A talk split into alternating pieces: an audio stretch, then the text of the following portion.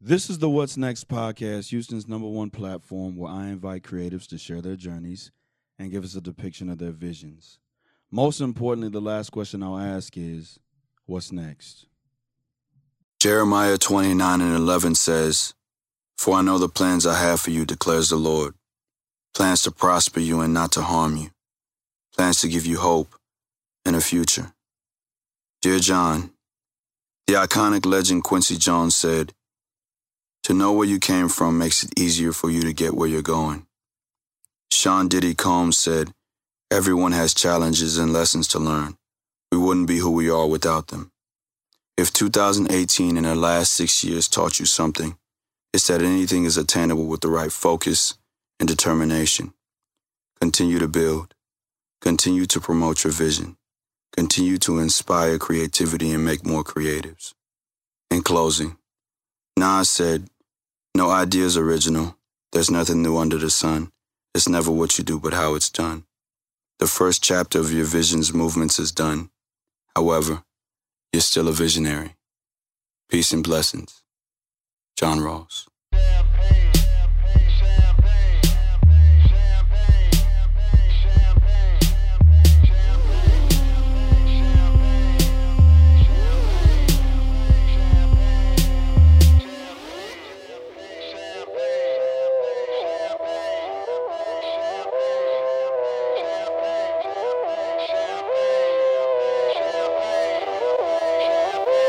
Yo, it feel like 95. Sachi on my body. Biggie, Jigga, puffy. All that is a hobby. And I'm wildin' in my. Houston, Texas, welcome back to episode number 40. Air horn for that, air horn for that, air horn for that, air horn for that. Episode number 40 of the What's Next podcast, a production of Still Visionary Inc. My name is John Ross, Dr. First, and Vince. Before we get started with the episode, I want to introduce our social media handles so we don't disrupt the flow of the conversation when we get to that point. Go ahead. All right, so on Facebook, I'm Black Blues. It's B L A C K B L U E Z. Okay. And on Instagram, I am I am Black Blues. Okay. Spelled the same way. B L A C K B L U E Z. Do you have a website? No, I don't. I don't. No doubt. My name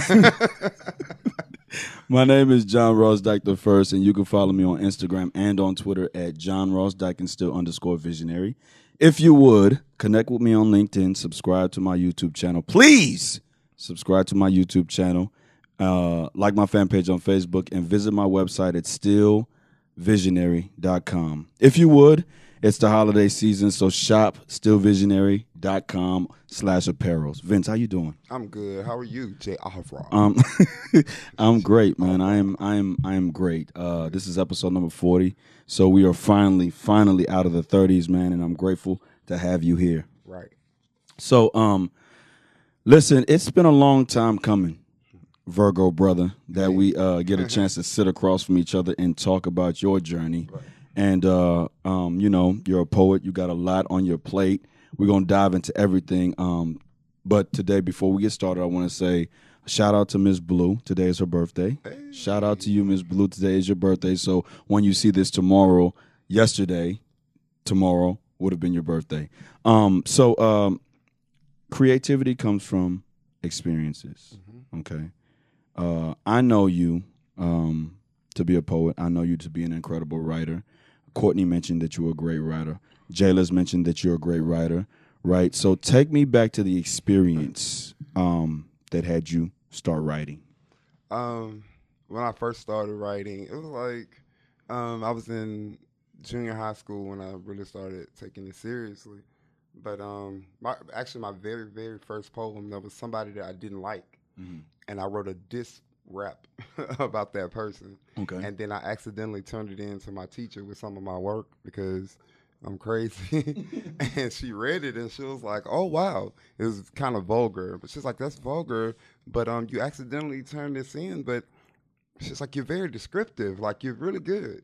So um, after that, I would always write and um, like at- for assignments, and my writing was the one that the teacher would use as an example for everyone. Like, hey, somebody in this class wrote this, and I was always embarrassed. I'm like, oh, they talking about me.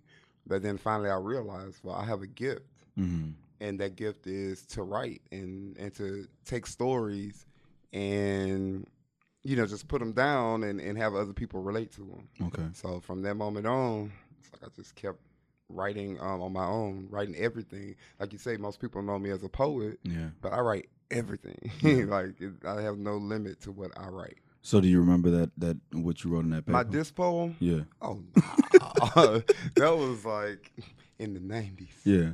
Houston, Texas, what what what I like to so Black Blues and I we go way back obviously. Um and like I told Courtney in episode number 39 where she is you are and Mm-hmm. where you two are Jayla is and where you three are I feel that I belong. Right. So so we go back a long long time and um I met you obviously in the poetry scene. What is it about poetry to you that kind of um fuels you to keep being a poet? Um, one uh, one thing I noticed in my writing and just um, sometimes in the way that I speak, Mhm. um, people always like, "Oh," I say something and like, "Oh, all right, poet," and I wasn't trying to be poetic. It's just the way it comes to me. Yeah. So I was like, okay, well, poetry is like one of the best ways for me to express myself to other people.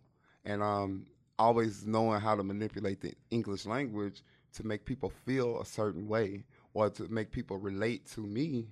It's like it's so it just comes so easily to me. So I'm like, okay, well, poetry is my main thing. So when you write, do you, how many how many pieces do you write? Would you say did you write in like a week's time, a month's time? Ah, yeah, no, uh, I, whatever come to me. Like I don't force it. Mhm. So I hate anytime I have a deadline. Like, oh, can you write a new poem by this time? Mm. And it's like it's really hard for me Yeah. because I like to take my time. I'm very patient with my craft. So if I start writing a poem and I know it's not where it's supposed to be, it might be another year or so before it's actually done. Yeah. But I can start things like I, every day, like just feeling something, you know, about a certain situation. I might start something, but it's not a final draft. Yeah. So that it might take almost a year to actually finish it. Okay. Okay. So um, you know, blues, um, black blues. Black blues. That's a, a name uh, that you you refer to or you use as a poet That's as a poet. poet. How do you how did you come up with that name? Well, um, I was wanting to be a poet. I used to be an internet poet, Okay. and um, You got to explain what that means. an internet poet. Yeah. Um, I had I never performed before. Okay. I was just writing poems, and I wanted somebody else's um, opinion because my family is going to say, "Oh, that's good. You know, that's a great poem." Yeah. I needed people who didn't know me, who wasn't worried about my feelings, to say, "Hey, that's a great poem," for me to know I was on the right track. Mm-hmm. So there was a um, new website, and it was like Black something, and I was like, "Okay, well, I need a name." I wanted to relate to the website. Mm-hmm. So I was like, okay, well, black. And I'm like, well, what could be like the opposite of that? Like, what's something that's going to be like black and then take you in another direction? So I was like, oh, black blues? Okay, sounds good to the ear. Yeah. But then after that, I became a very uh, revolutionary poet. I talked about um, most of my issues were black issues when I started. So it kind of took on its own thing, black blues, and you know the brother that write the poems about black people. Okay. But yeah, at first it was just it just came to me just like that. It was Yeah. no thought behind it. Just I need two things: black blues.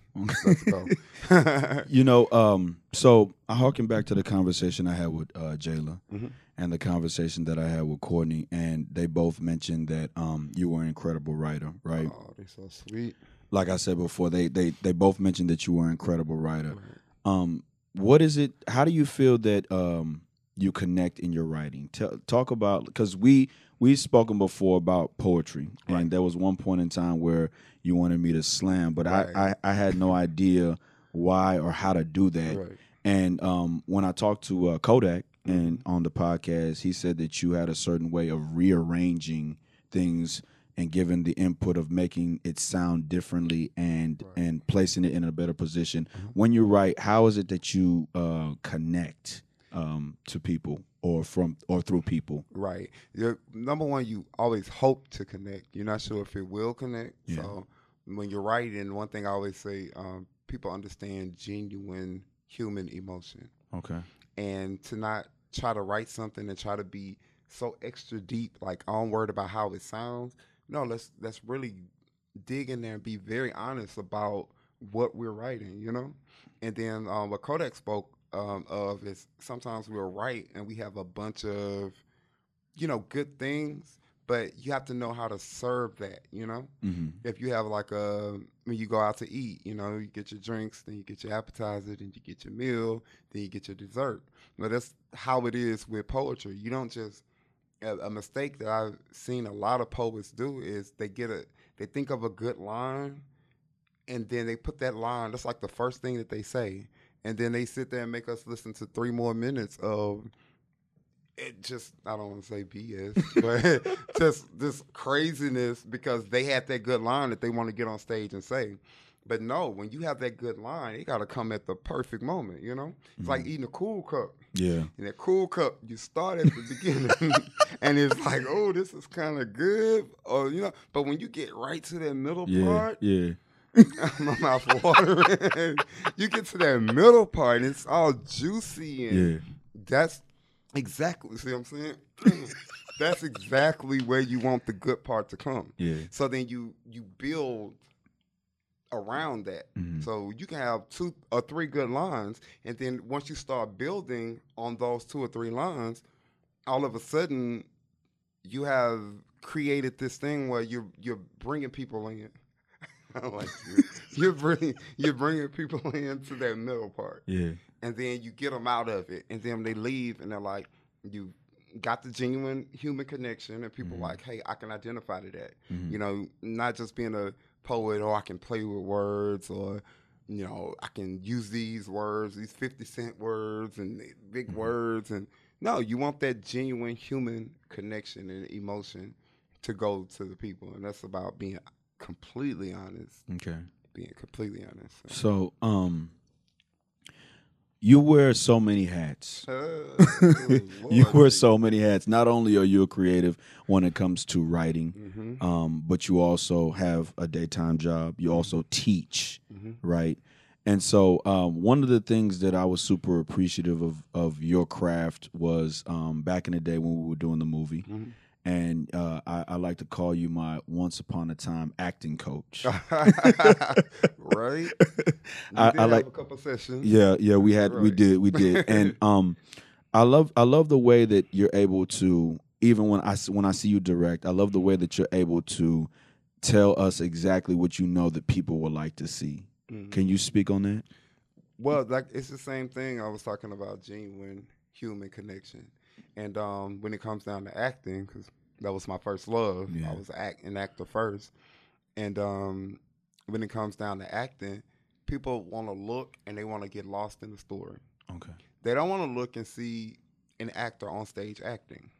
You know, hmm they want to see it and they want to start to feel it. And if their heart must thump, then their heart is gonna thump. hmm And so that comes in acting, that comes about with being real as an actor.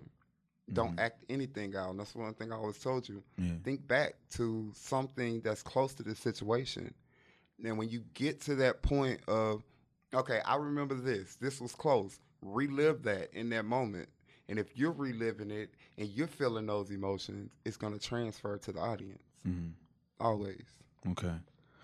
Um, poetry in Houston. How would you describe it? Um, it's a lot of poets in Houston. Okay. That's the the game is um that's a lot of people. would you say Except when I'm oversaturated or? um no, because I like the fact that people want to express themselves. Mhm. So, you know, do what you do.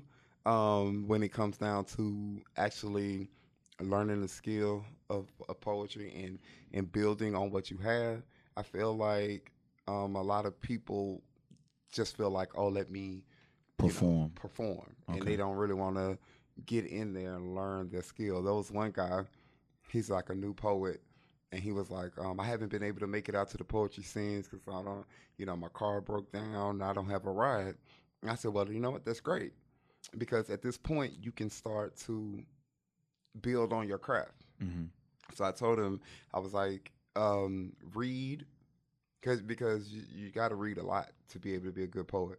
So I was like, read and write and study all the forms and then perform. And he was like, "Oh, it's a lot of that that I just really don't want to do." Yeah. I'm like, "Oh, like what part of it?" And he was like, "Oh, yeah, the reading and the studying part."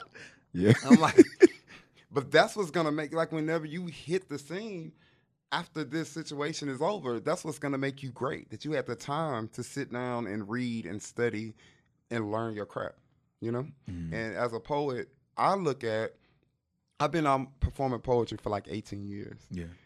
and I can see somebody who just started five years ago or even yesterday, and I will take something from them. I will watch them, and I'm like, oh, I can learn from that. Mm-hmm. I like how they do this. Yeah. You know, I like how this person does that. Mm-hmm. And I just take it all and, and, and put my style to it, you know? Yeah. But some people don't want to learn from other people or they just want to get on stage and, hey, you see me? I'm poeting. Yeah. I don't like that. So give me give me give me your top three, let's say quote unquote celebrity poets, and then give me your top three Houston poets that you feel like if you hear them perform, you pull exact you you you- you're inspired by them to spit. right. Um, well, so like celebrity poets or poets that are very well known. Um, one of my favorite poets is um, Pablo Neruda. He's um, he writes in his all his work was in Spanish, but they translated into English, and it's some of the most beautiful work you will ever hear. Mm-hmm.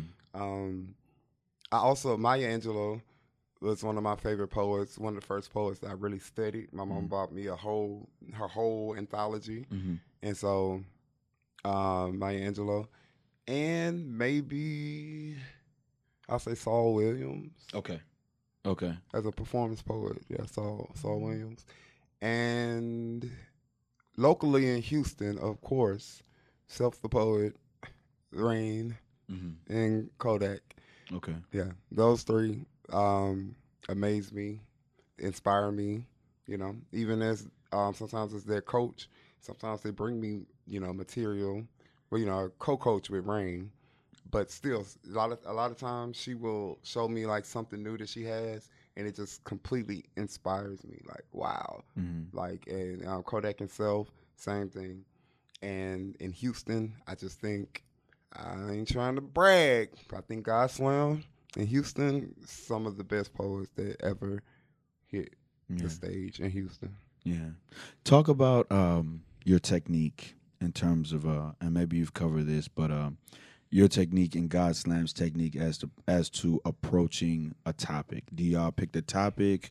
Do you uh, go around in a circle and you say, okay, well, we're going to talk about love and not just love, but abstract love, love between maybe um, God and His creation, or or love between a mother and a daughter. Talk about how y'all y'all technique in towards approaching that. that you path. mean like um, as far as when we when we write group yeah, poems? yeah, and when you write individually. Um, individually, it's pretty much anything that comes to you, you can write about. You Mhm. know, it's no restriction. Okay. You can just sit down. and, Hey, I have this, you know, feeling. I want to write this. hmm Um, as far as group poems are concerned, um, a lot of times one of us will have an idea and we'll bring it to the group. Say, I think this would be good as a group poem, hmm and um, that person is usually what I call the curator of the poem. So this is the poem. This is the topic. This is what we want to talk about, and then we go in our separate ways, hmm and we all write what we think the poem should be, and then the curator takes all of the work hmm and figure out what goes where. Figure out, hey, uh, we don't need these lines. This is good, but then to connect this to that, we might need a couple more lines. So they'll write in some more lines just for the connection. hmm But yeah, we all pretty much go our separate ways. Write the poem, then the curator puts it together. Okay.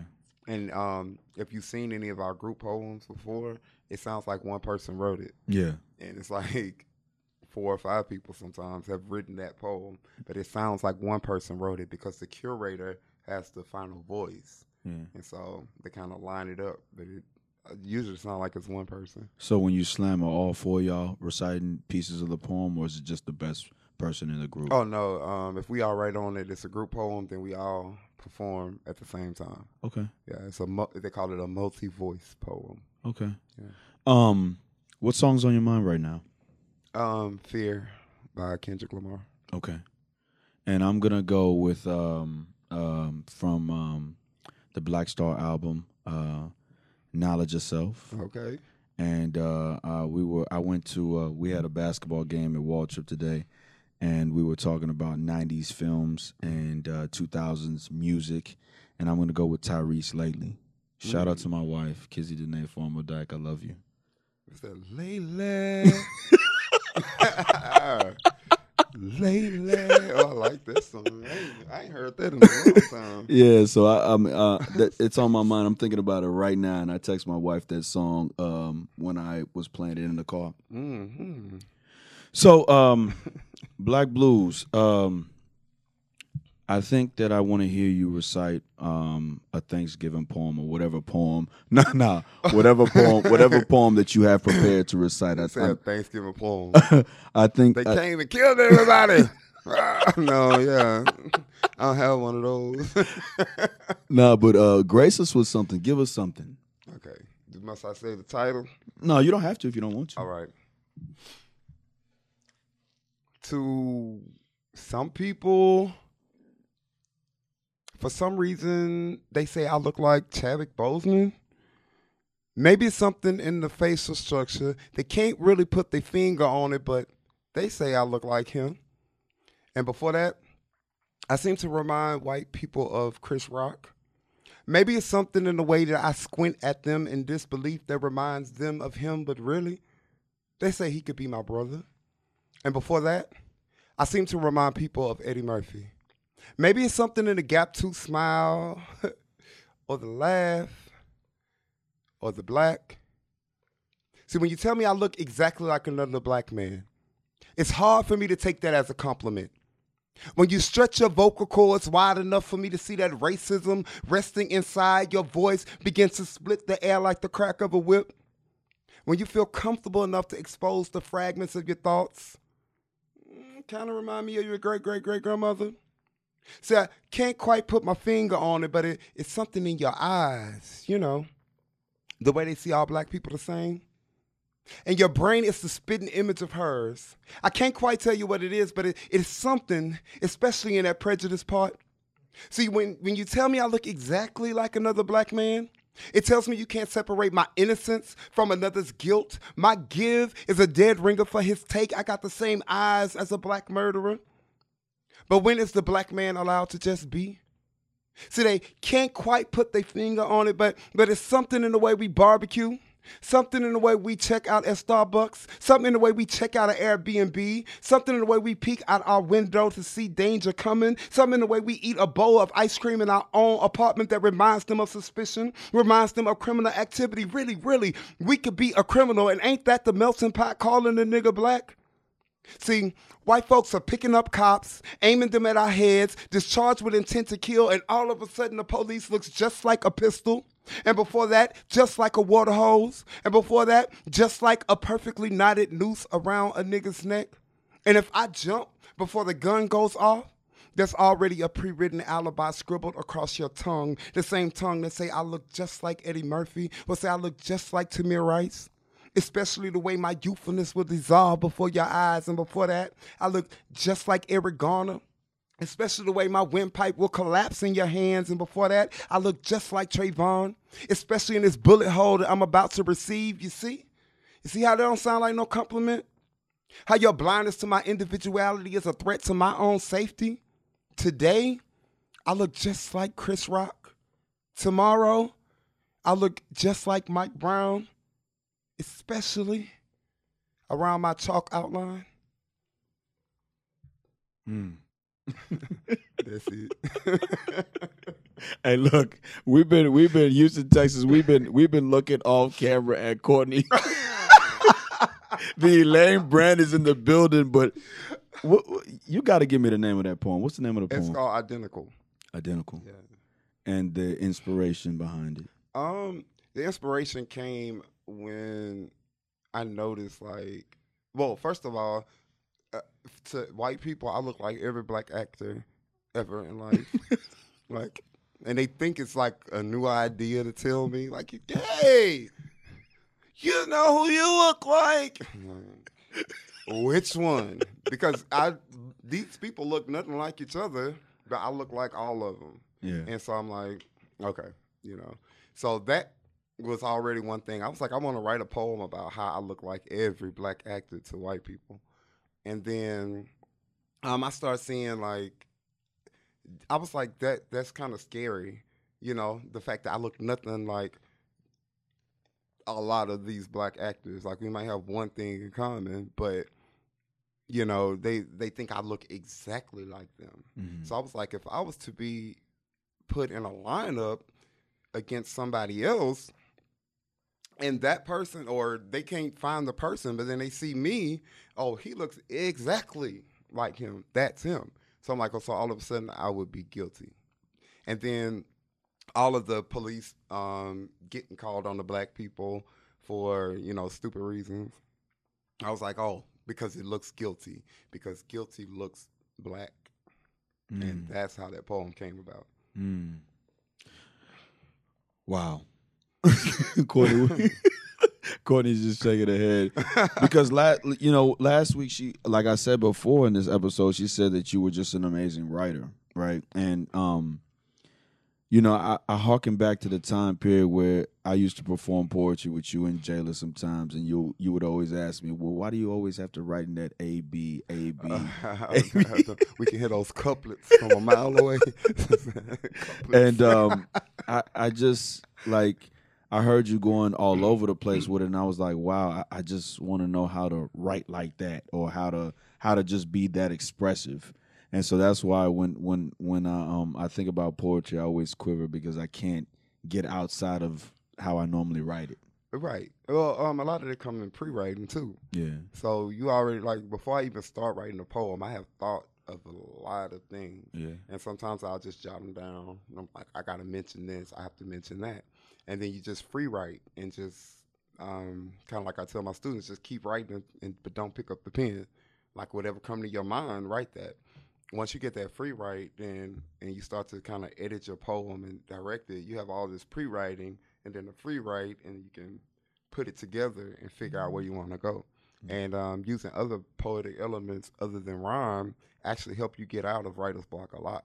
you know, so using like um, alliteration, onomatopoeia, um, personification, metaphors and similes, which is figurative language. Once you get into doing that, all of a sudden you have more material than you actually need. Mhm. Because you can say the same things, like "Okay, now I'm gonna personify it. Now I'm gonna, you know, use it as figurative language. And so as you try the different things, and all of a sudden you have a whole poem. And like I say, sometimes extra. Like Kodak, Kodak writes. Take him a long time to write, but when he's done, he has like five pages of work. and it's like, what do we do to get this five pages down to what you can use? Yeah. That's because he's trying all kind of things out. When you say perf- personification, what does that look like? What does that sound like? personification is to um, take a an object that's not human and give it human qualities, Mm. right? So if I was to say, um, like, um, the chair hugged me, hmm that's personification. Oh, okay. So I feel, or, the, or the chair swallowed me whole because that's Oh, what okay. I feel like. okay. Um, that's personification. Okay. yeah. So just to give human-like qualities to something that's not human, okay. right? So, um, as a poet, right, and um, you know, it's it, you know, it there's poetry and then there's Maya Angelou. Mhm. There's poetry and then there's like you said Saul Williams. Mhm. How do you coming from the great city of Houston, Texas, Mhm. get to the point where your name is um known in Oklahoma or known in like Utah, California, Right. New Um, Jersey, places like that? How do how do you do that?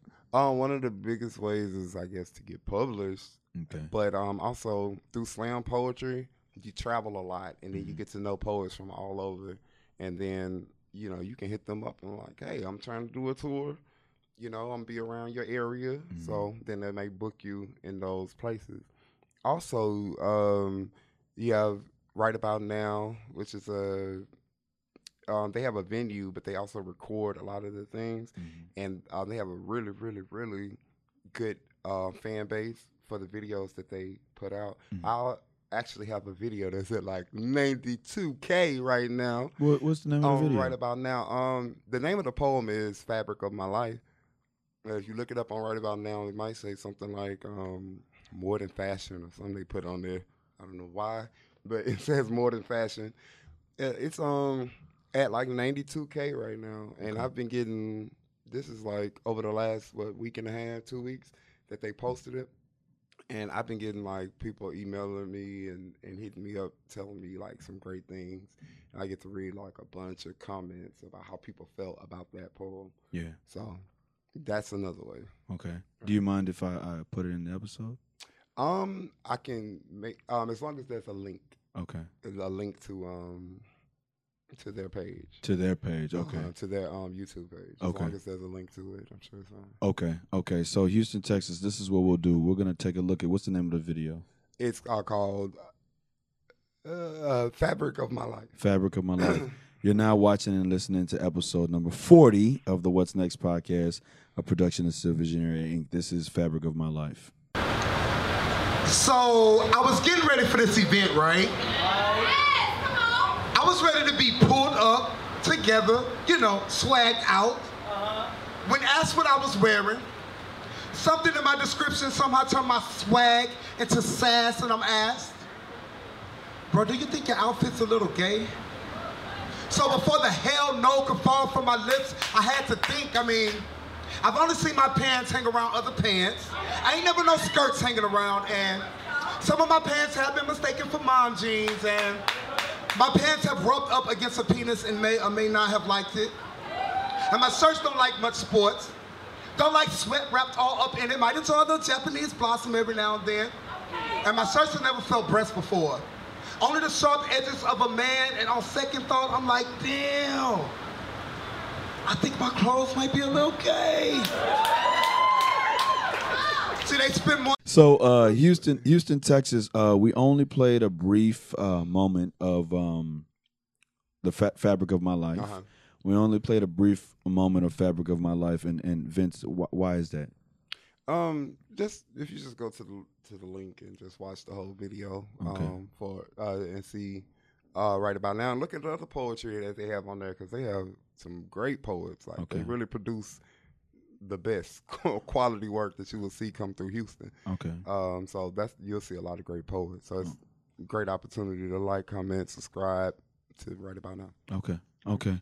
So um um when you're slamming, Mm-hmm. right? Um how how far in advance do you prepare for a slam?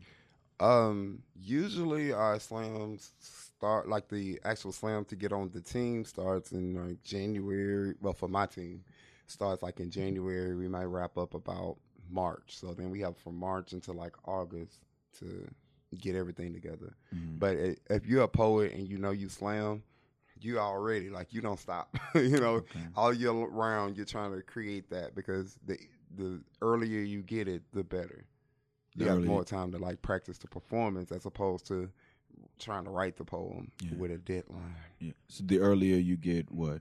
The earlier you get your poem done. Okay. So like if I can get a poem written before slam season and it's, you know, to that level that I want it to be at, then that's great because I don't- when I go into writing, that's already that can already be included in the in the roster Mhm.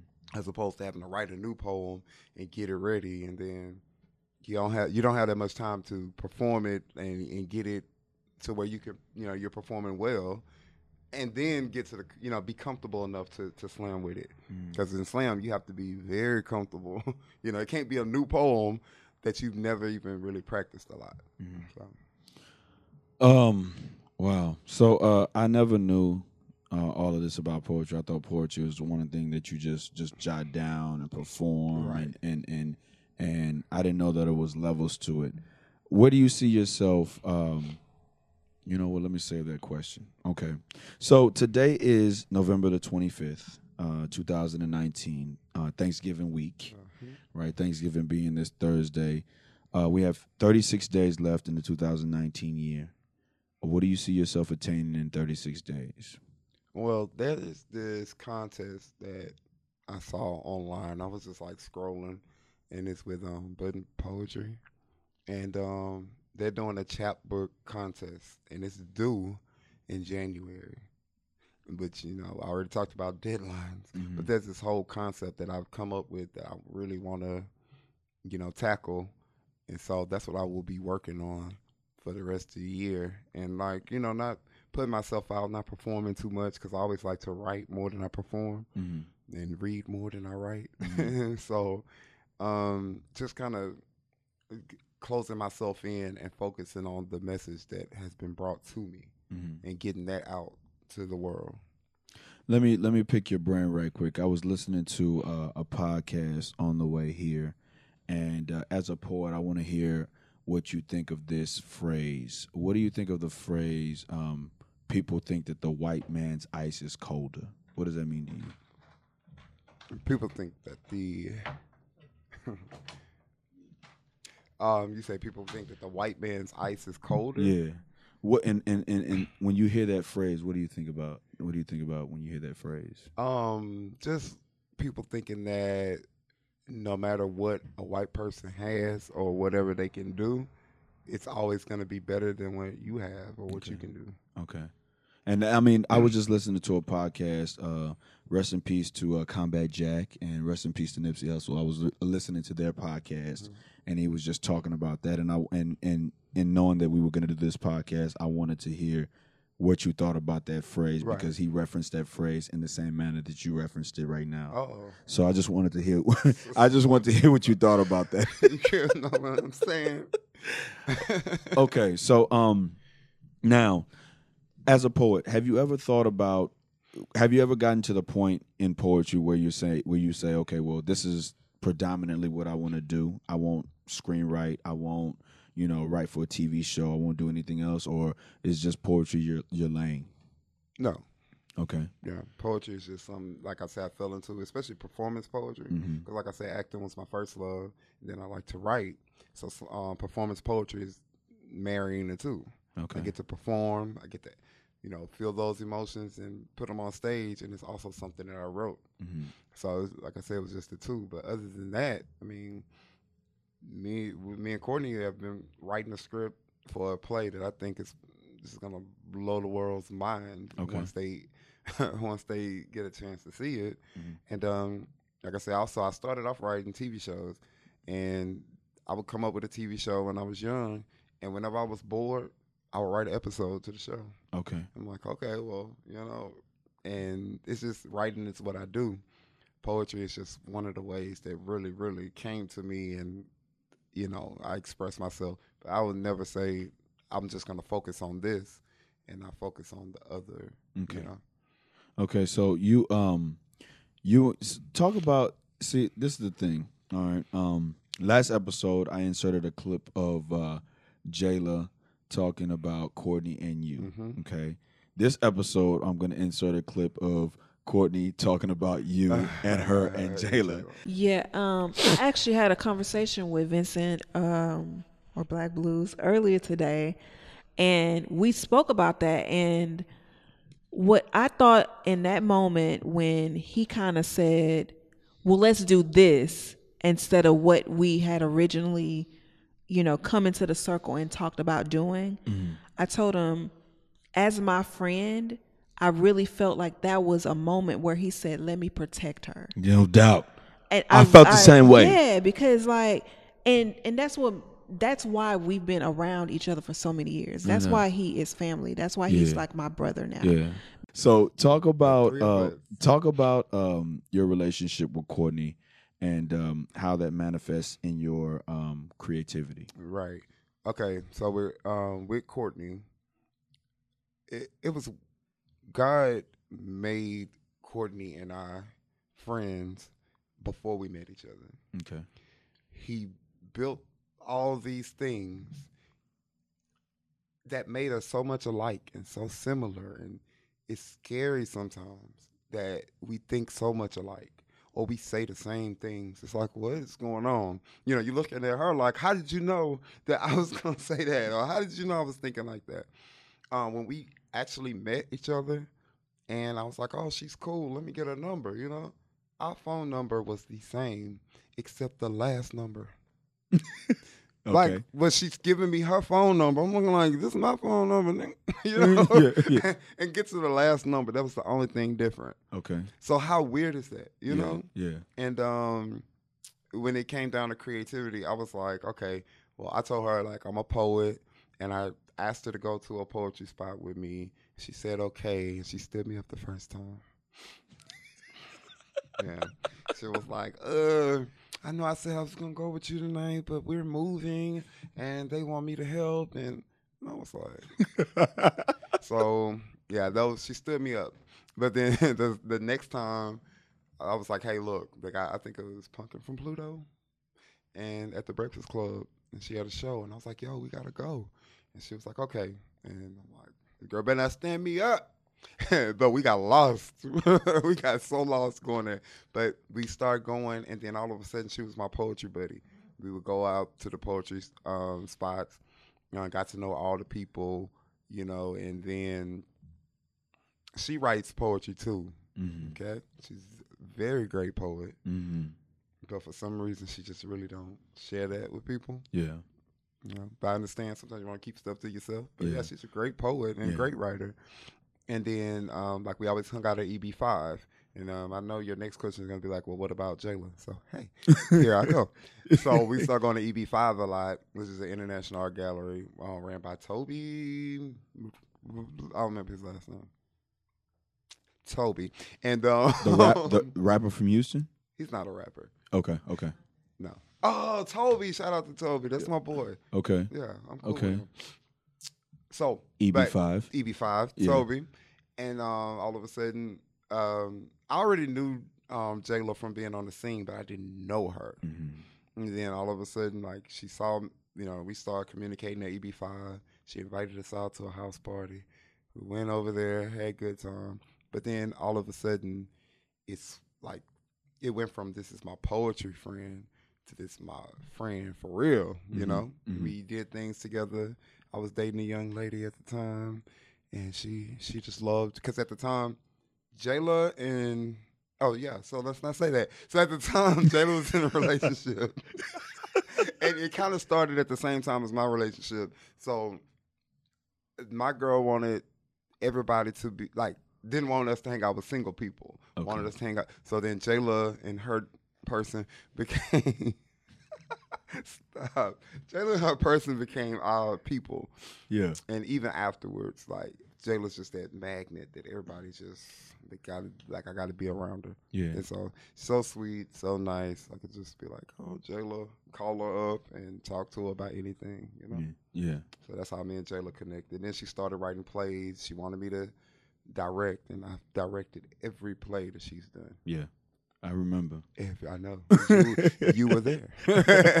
yeah, I've directed every play that she's um put together. Yeah. I know she. I only want what's best for her, Yeah. and I see her vision, and I try to bring that to life.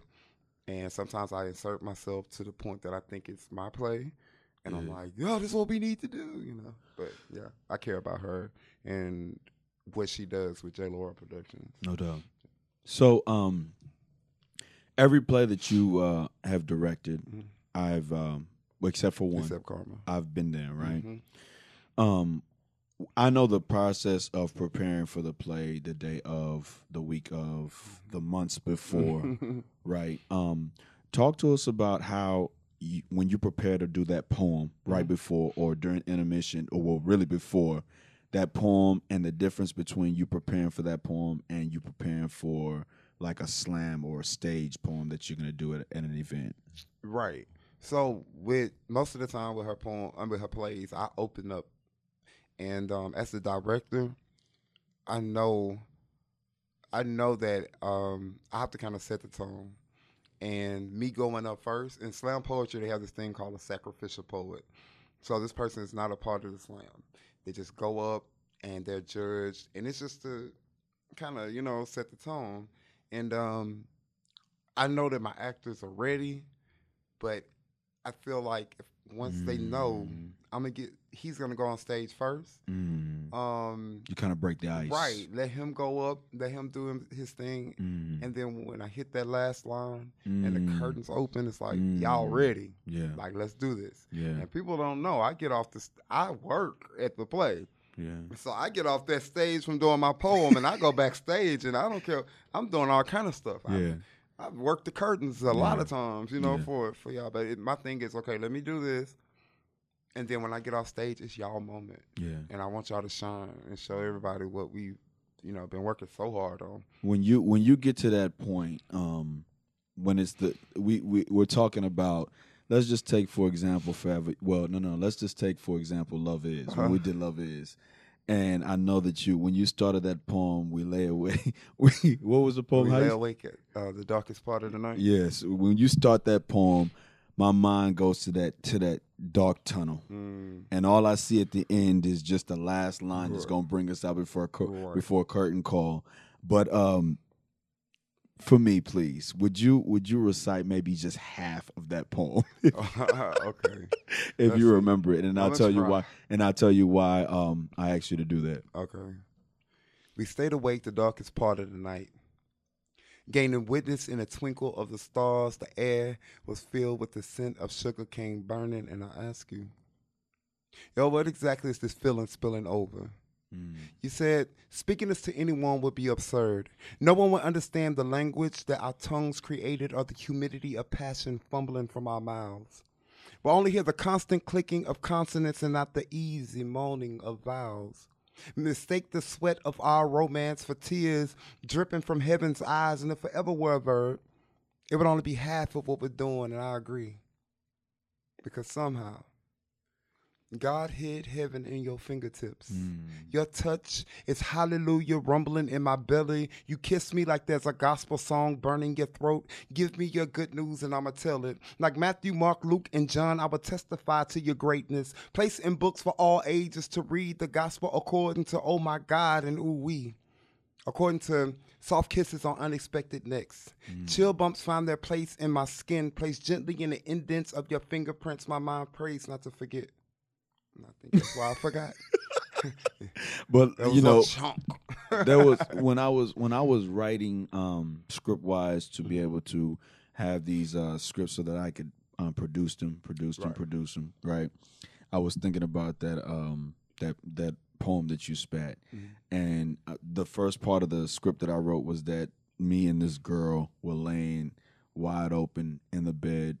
Uh, just couldn't talk, couldn't, couldn't face each other, didn't have any words to say, and I was like, that would be a dope idea if if I took blues to the studio, had him record that, and I put that in the beginning of the of the of that uh short film. Right. And I was I want to ask for your grace on that one. Could I could I could I get you to do that for me? Most of. And I wanted to I wanted to record in the white room where me and Courtney recorded episode number Right. thirty nine, but um you know I couldn't get in there today. Right. But I want to do that. I want to do that because I want to produce that poem. So, that poem now. I want to produce that short film sometime Right. next year No problem. and I need I need that I need that I need that energy to, to that for you to start the uh the the short film off like that. no problem.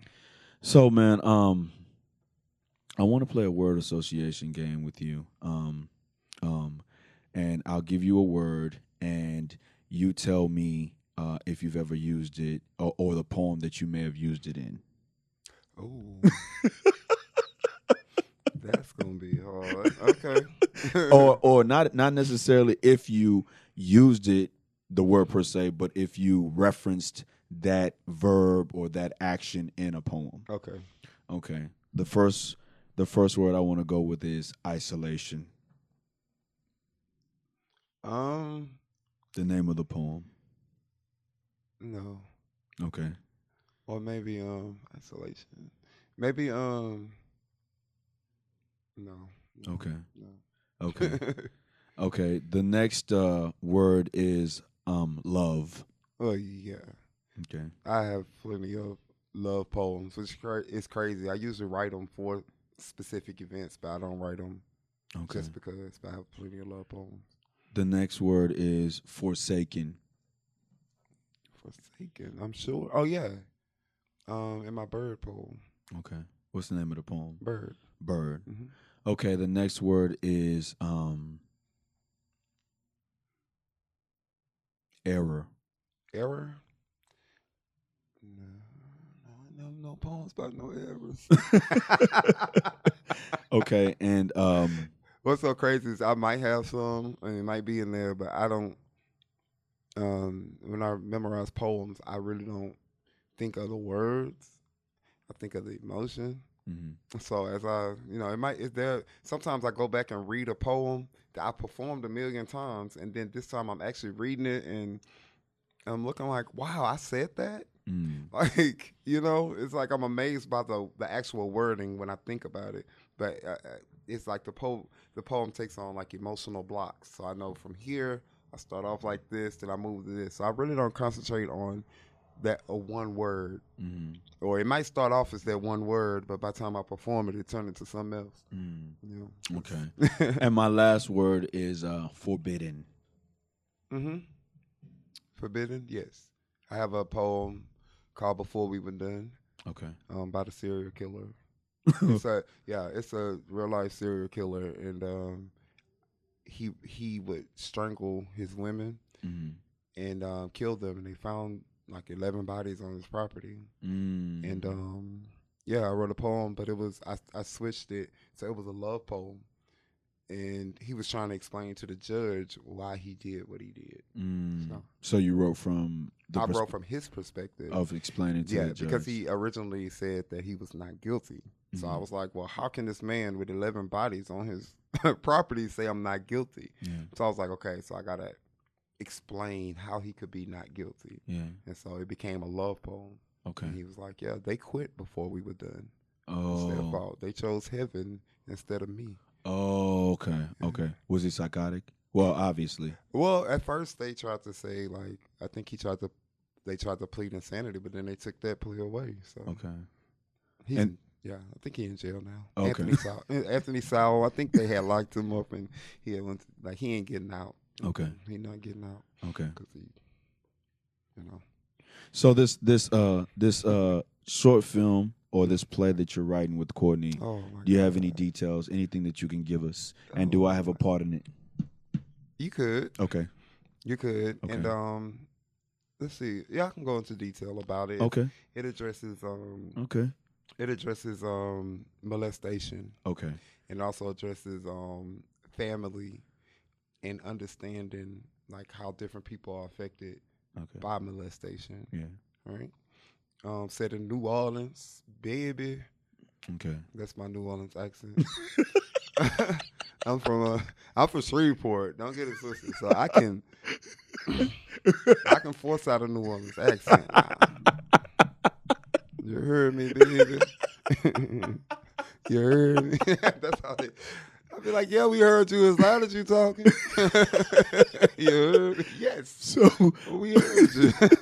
so when are you and Courtney planning on um doing the uh um this play. yeah. Um, I swear for God, this has been uh, this has been a work in progress. We've been working on it for years, and the story is written. All of the dialogue is not written, Okay. and so we have to really get ourselves together and write this dialogue and get it out there Mhm. because um the story is just ridiculous. It's Okay. ridiculous. Okay.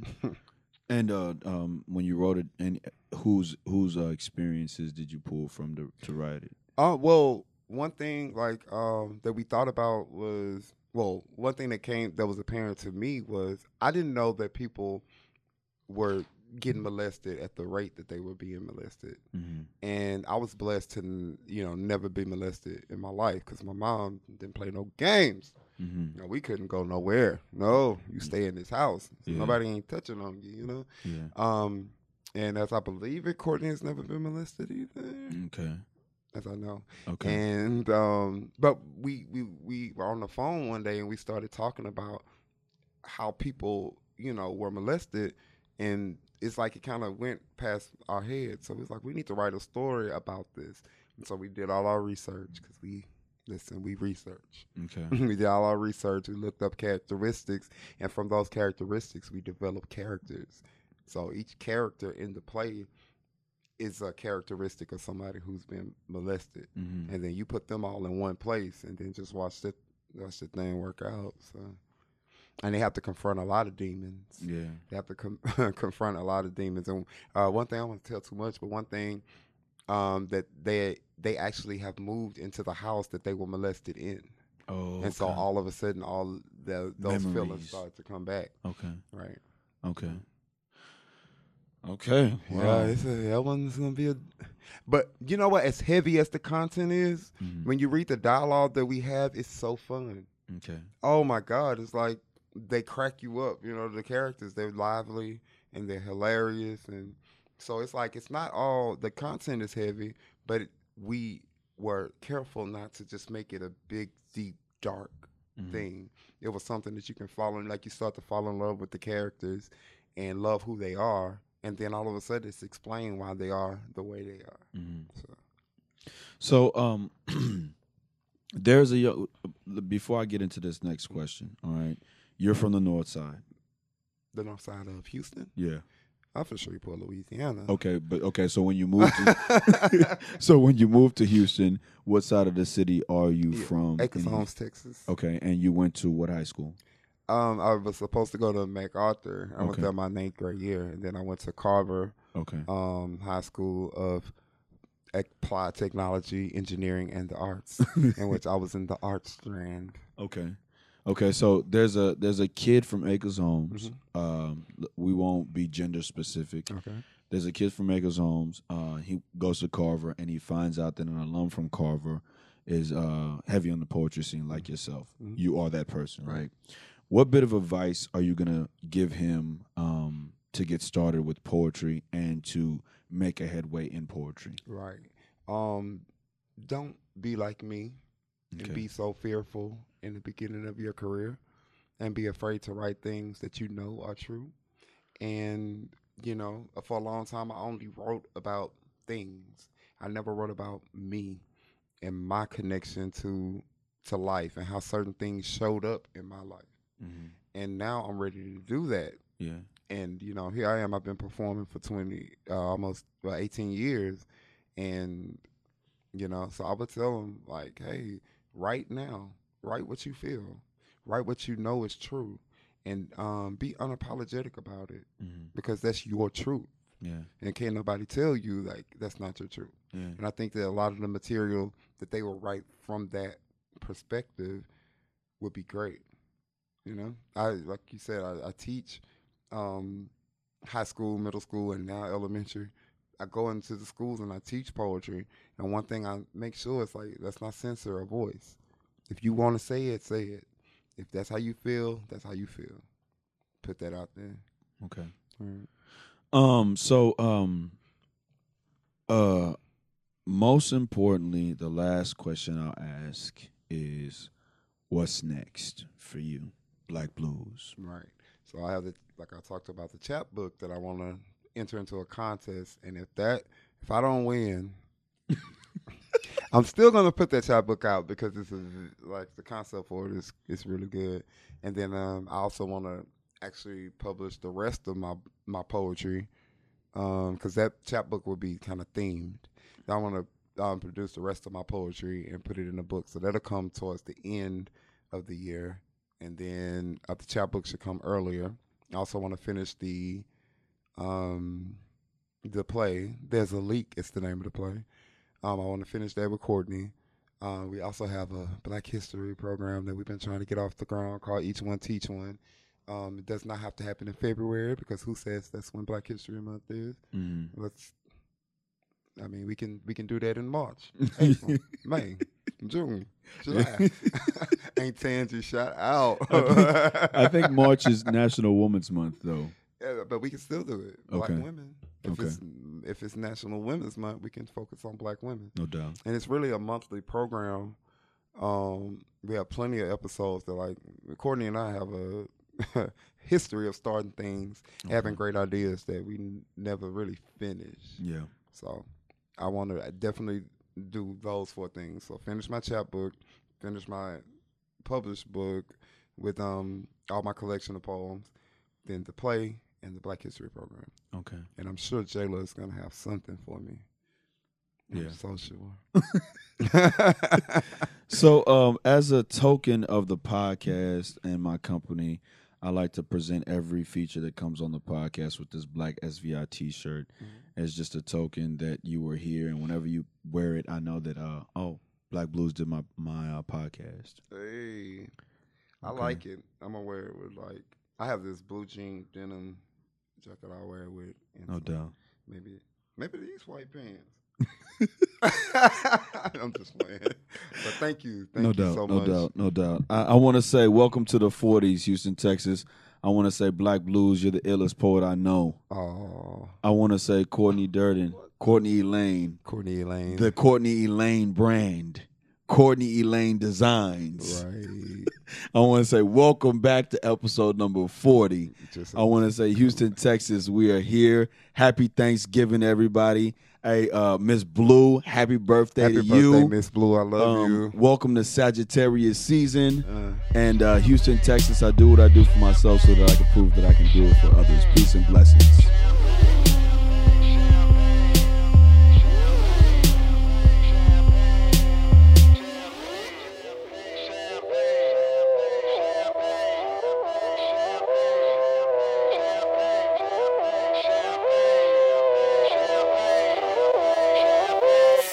It feel like 95. Sachi on my body. Biggie, Jigga, puffy. All that ballin' is a hobby. And I'm wildin' in my wallies. And them valleys, no Pilates. More wet, get you more wet. Nah, that's these Spumante. My crystal ball, I see crystal. I crystal y'all with that. I saw the sign like Ace of Spades. That Ace of Spades get cracked me like cheers to the money guy. The Willie niggas who buy them bottles and then they spill these liquors. Yo, yo, salute my dude. I see you, dog. Five bottles, one dick. Why I need to cross? I know I'm out of line, but love is shower time. You know it rose rain when your cloud is nine. Get off that high ass hussy. This a private party. Been on my dick too long. Your breath on private party. You gon' be nice and naughty. These walls on priceless arty. This the upper crust. Fuck is up. Overdose. Yes, we did it again. Sipping with no remorse. We gon' do it again, and we gon' do it again. What we doing again? Oh.